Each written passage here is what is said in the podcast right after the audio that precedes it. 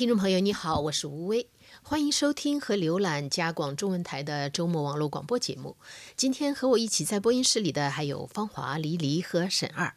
在今天的节目时间里，我们为您选播一个星期以来的几篇报道。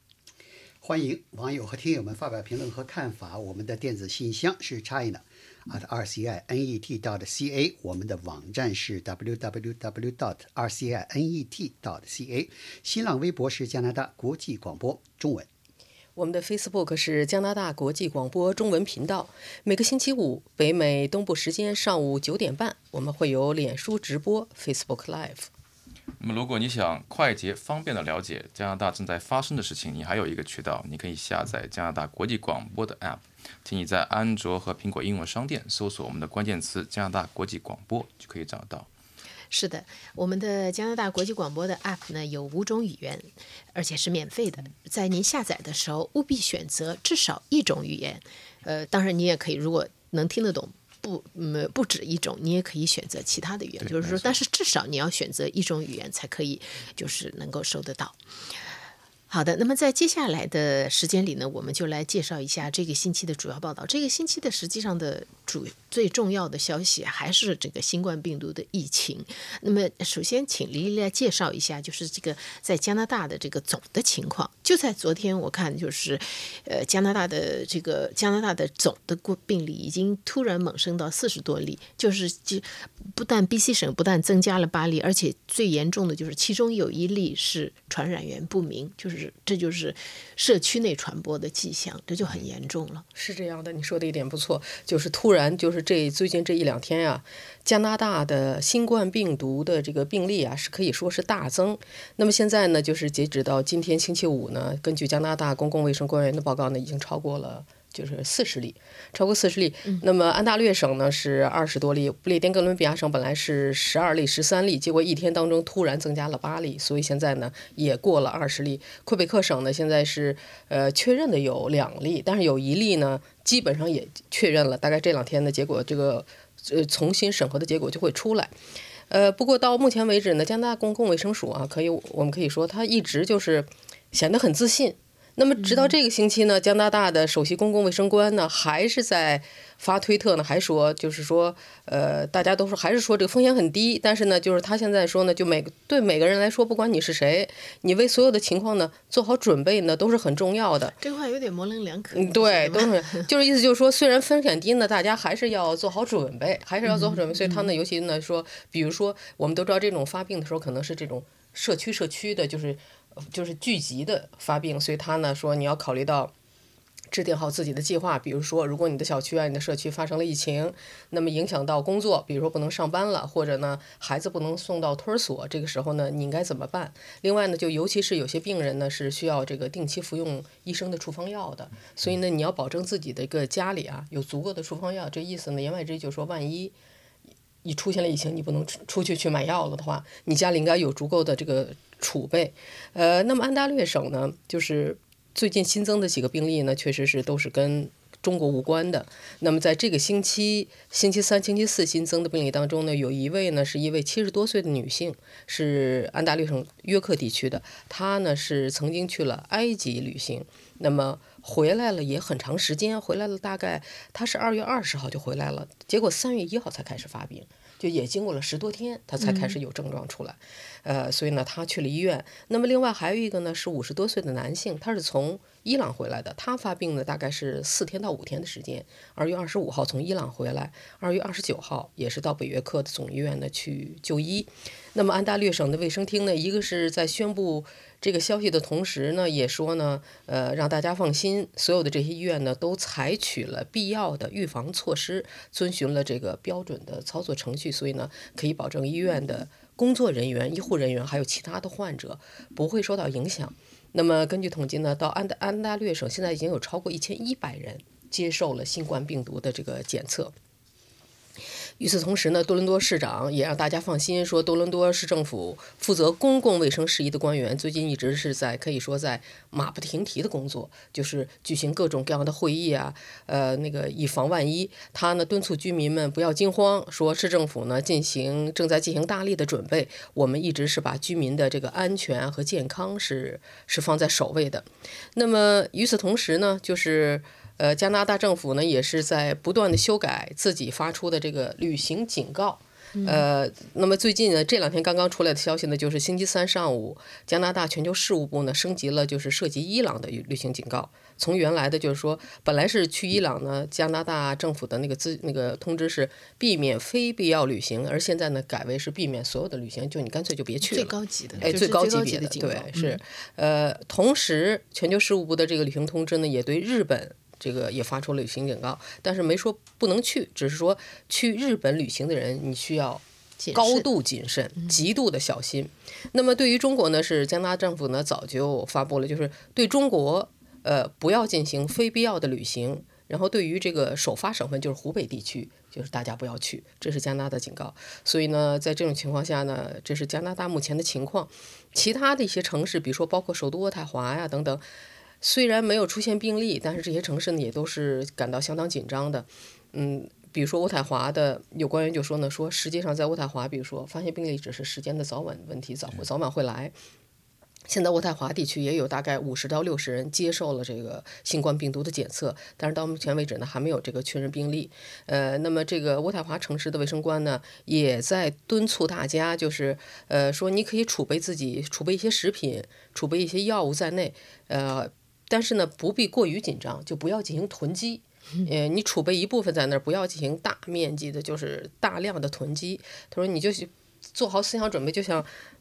应对，比如说有要一场大风暴过来了，或者你知道提前要停电了，你做一定的准备就可以，但是不必惊慌，不必囤积。这是加拿大政府的态度。说起来呢，你你要是这样讲起来，实际上你要是跟其他欧洲国家相比，我总的感觉，实际上加拿大是还是算是一个是比较重视，一个他也比较有经验，因为在当年二零零三年非典的时候，加拿大吃过大亏。一般来说，就是你打过硬仗、吃过亏的，在在这方面，一个是重视，一方面有经验。你要看着各个省的医疗部门、呃卫生部门，他还是算是比较，就是算是很重视，就不像是说像有一些有一些医院医院，我看吐槽说，在有一些欧洲国家，他完全拿它当一端的流感来对待，因为尤其在病例还没有起来的时候。但是刚才你说到这个囤积，就是就是在家里储存物。物品的储存东西的这个这一个方面，那么在芳华实际上做了一篇报道，就是就讲到这个，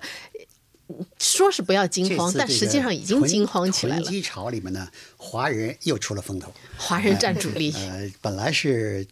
这个疫情呢，呃，这次肺炎疫情呢是从中国武汉传过来，已经让好多这个呃，就是一些欧洲国家跟美加这个国家的本地人呢，对这个华人呢有已经有了一点戴着有色眼镜看，觉得他们都是这个带菌者。现在呢，华人又是领先是这个抢购风潮的领军人物，所以要让华人又多了一个角色。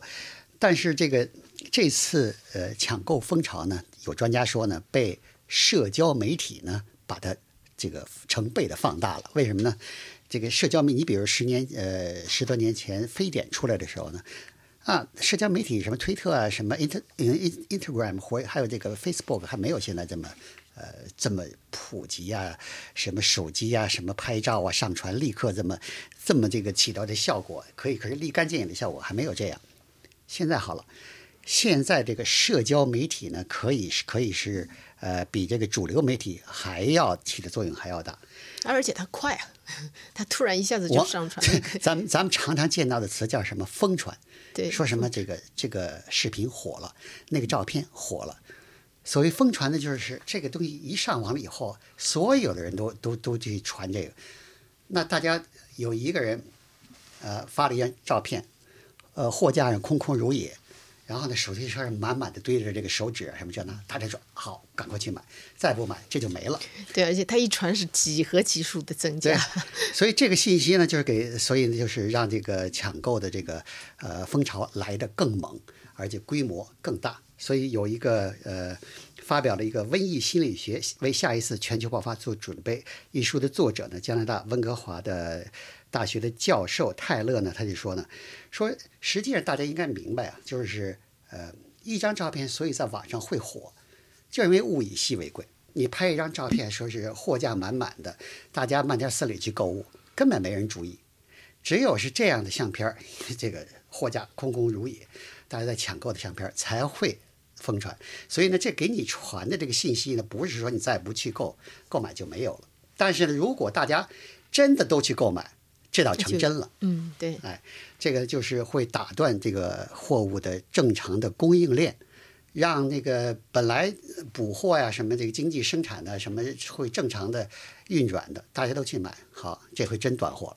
嗯，现在就是说，不光是抢购的，不光是日用品了，呃，不光是就是说消毒用品啊、口罩啊，连米呀、面呀这些东西也都开始抢购了。所以呢，有人就说你抢购没关系，其实 Costco 应该改变政策，什么呢？不许退货。哦，你现在抢过仨礼拜没有疫情了，这些人又去退货了，说不能让他们退货，要不然这帮人，呃，抢货也是他们，退货也是他们，这这毛病全让他们给带来了。哎呀，这个是抢购的这个事情，确实是，嗯，互联网啊、社交媒体啊，确实是这个推波助澜，是在很多方面都起到作用。就像最近的这个原住民堵路危机也是一样的。那么，那在以前原住民发生抗议的时候，虽然有的时候也会是就是全国以全国大家遥相呼应，但是在没有社交媒体有这么快的、这么便捷的时候，实际上就是它的那个规模啊。还有方式啊，都会有很多的不一样的。这个囤积也是一样，呃，沈儿就是在，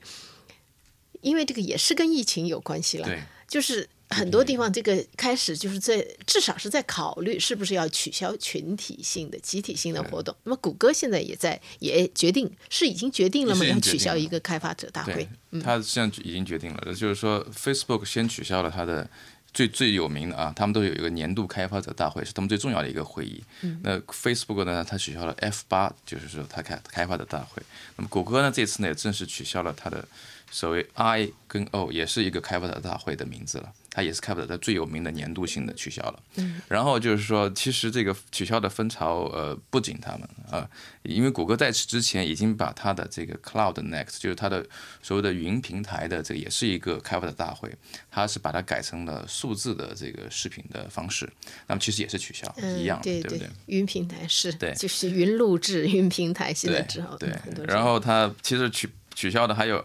GSMA 的移动大会，还有日内瓦的车展，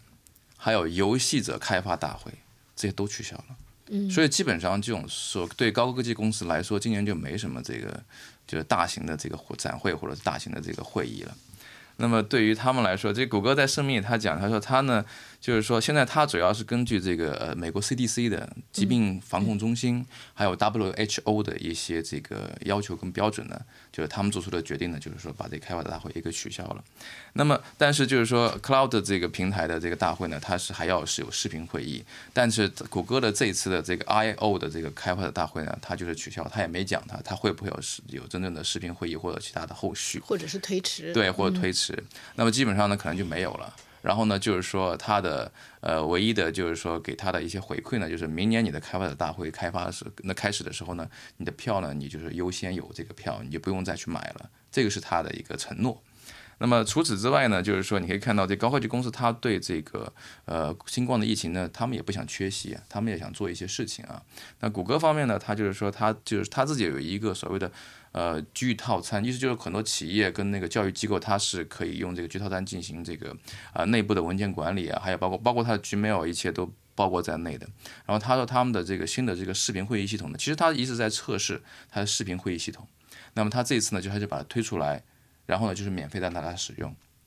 就是说促进大家远程办公，就不需要 去参加什么各种各样不必要的会议，或者说去那个有时候说如果说生病啊什么，你就在家待着，你不用再去单位工作了。这个是他的一个一个举措吧。那对于 Facebook 方面来说呢，就是说，呃，Facebook 他们是通过 Facebook 这个扎克伯格他自己的基金会，他太太是医生嘛，对吧？他太太是医生，他他就是说，呃，他有个扎克纯扎克伯扎克伯格基金会。那么这个基金会呢，就是谷歌呢，其实它内部的运作呢，它还是通过谷歌的这个平台来进行的。然后他就是说承诺，就是说，第一呢，他会提供这个呃正确信息，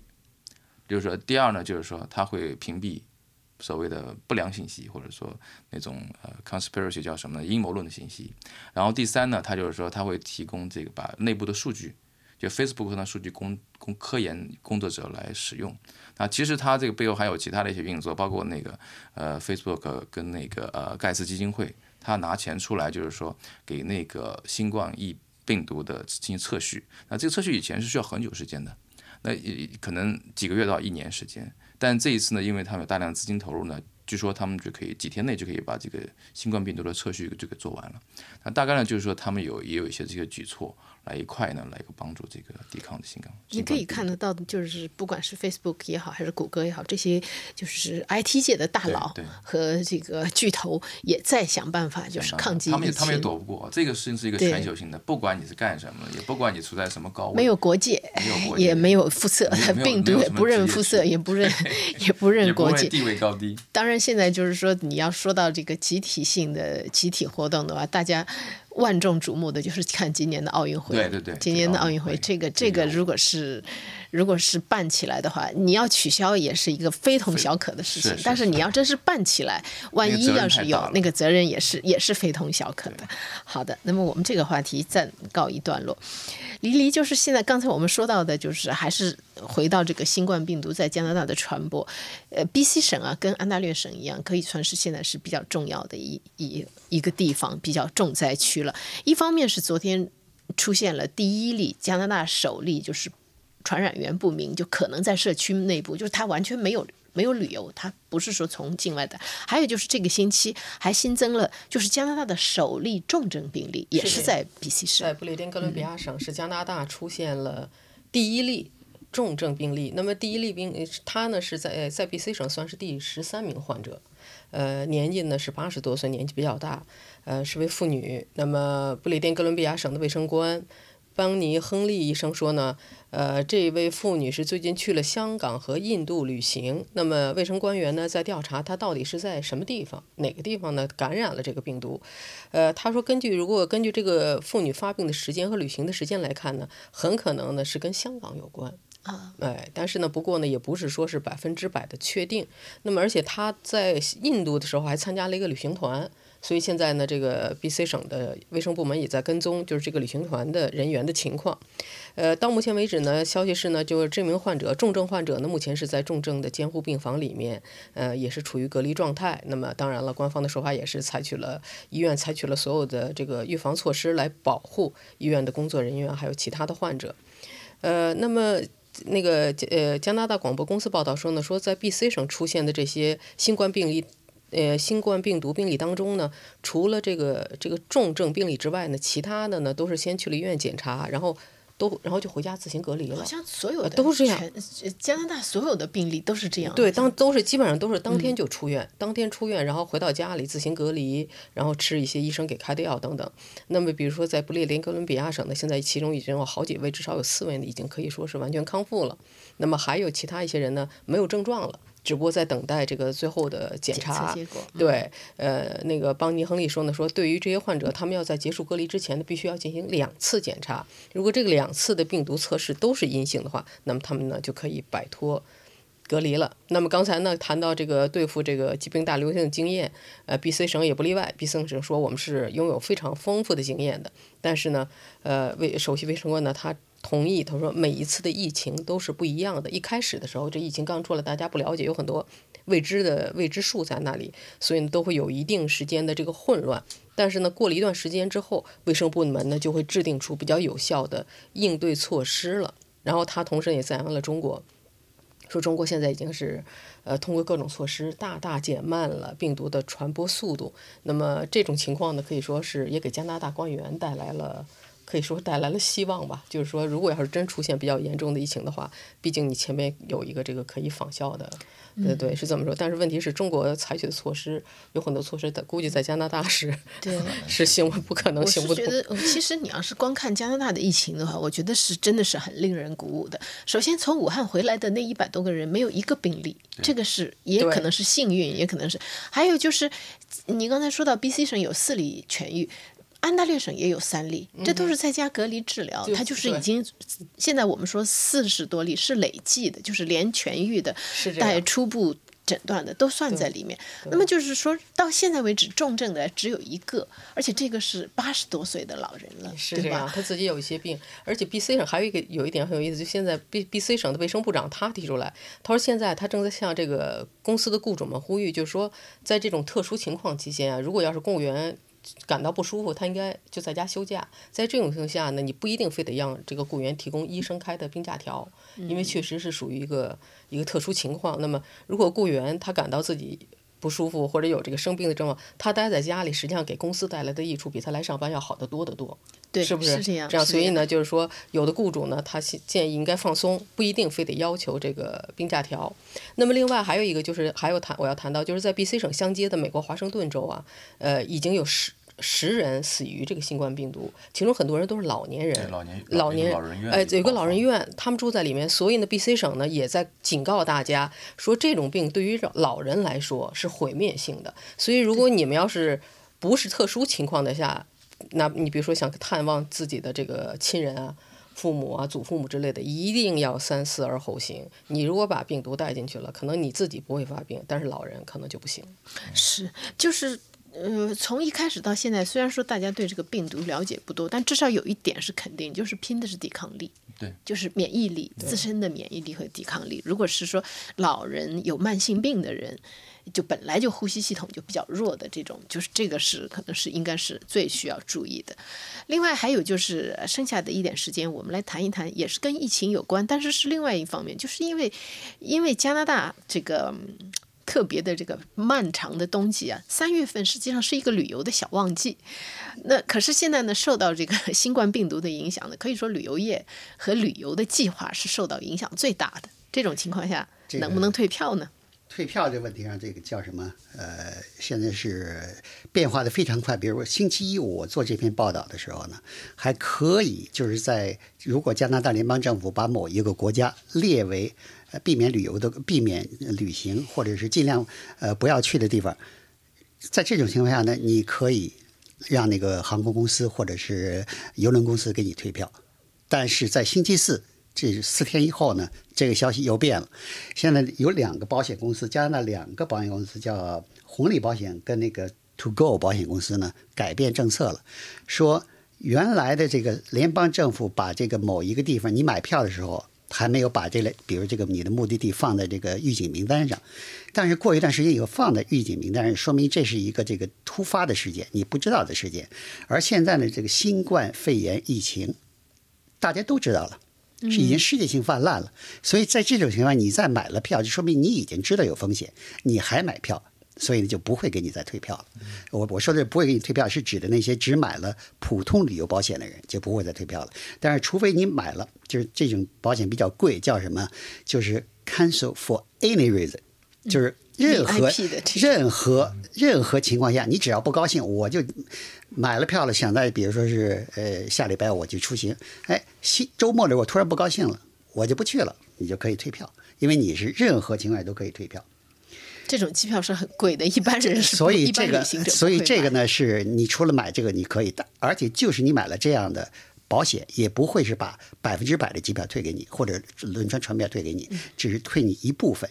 那个游轮，呃，现在机票是比较便宜了，那已经从了这个原来，呃，就是不是什么人都可以坐的，现在基本上变成什么人都可以买飞机票了。但是游轮的票还算比较贵。呃加拿大有一对夫妇叫麦克跟那个马尔林，他们俩呢花了五千四百加元。买了一个去亚洲，呃，两个星期，呃，两三礼拜旅旅游的这个，呃，豪华游轮游，所以呢，这个现在大家是避之唯恐五不及啊千四，五千四，他一想，我花了钱不少钱，原来准备是享受啊，现在难道不好把命都搭上了，所以就就所以就不去，想不去了，就跟那游轮呃公司就是打电话呃发电子邮件是要退票。邮轮公司说：“嗯，不行，你这个你这个票买的那个保险的不是任何理由都可以取消的保险，所以不能退票。”当他们已经绝望的时候呢，邮轮公司忽然给他发一个电子邮件，说出于对疫情的考虑，整个这个轮船啊，这个这个旅旅行啊取消了，所以呢，所有的人全部退票。所以呢，他们是这个他们这个时来运转，否则的话这五千四百家人就打了水漂了。另外呢，就是嗯、有的专家也说呢，有的时候即便是根据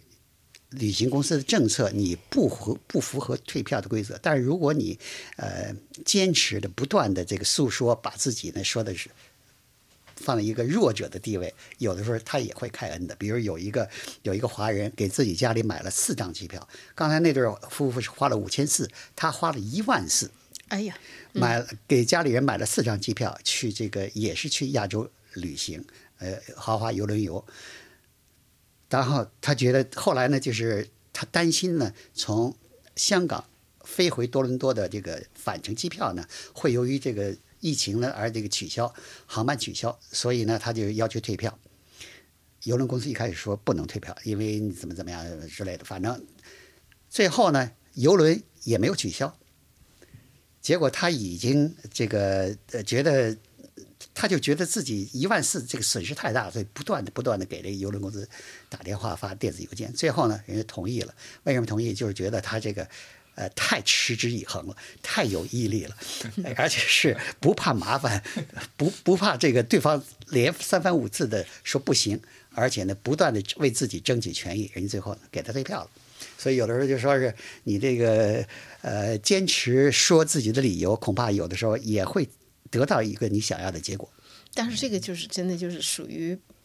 比较例外的情况，就是基本上现在就是如果是已经买了票的。这个旅行的，因为你刚才讲到的是游轮的票、飞机的票，你要知道很多人这个有订了旅行计划，尤其是全家出行的，他还要订酒店，对，还有这些还什么租车，这这是相当大的一笔损失。但是我觉得现在，哎呀，这个疫情每天都在发展，能够全家平安，这个就就是就其他的都可以，我觉得都可以忽略不计了。对对对，好吧，那么我们今天的节目呢，到这里就结束了。我是吴威，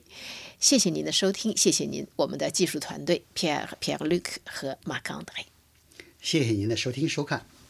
祝各位健康愉快。我们下次节目见。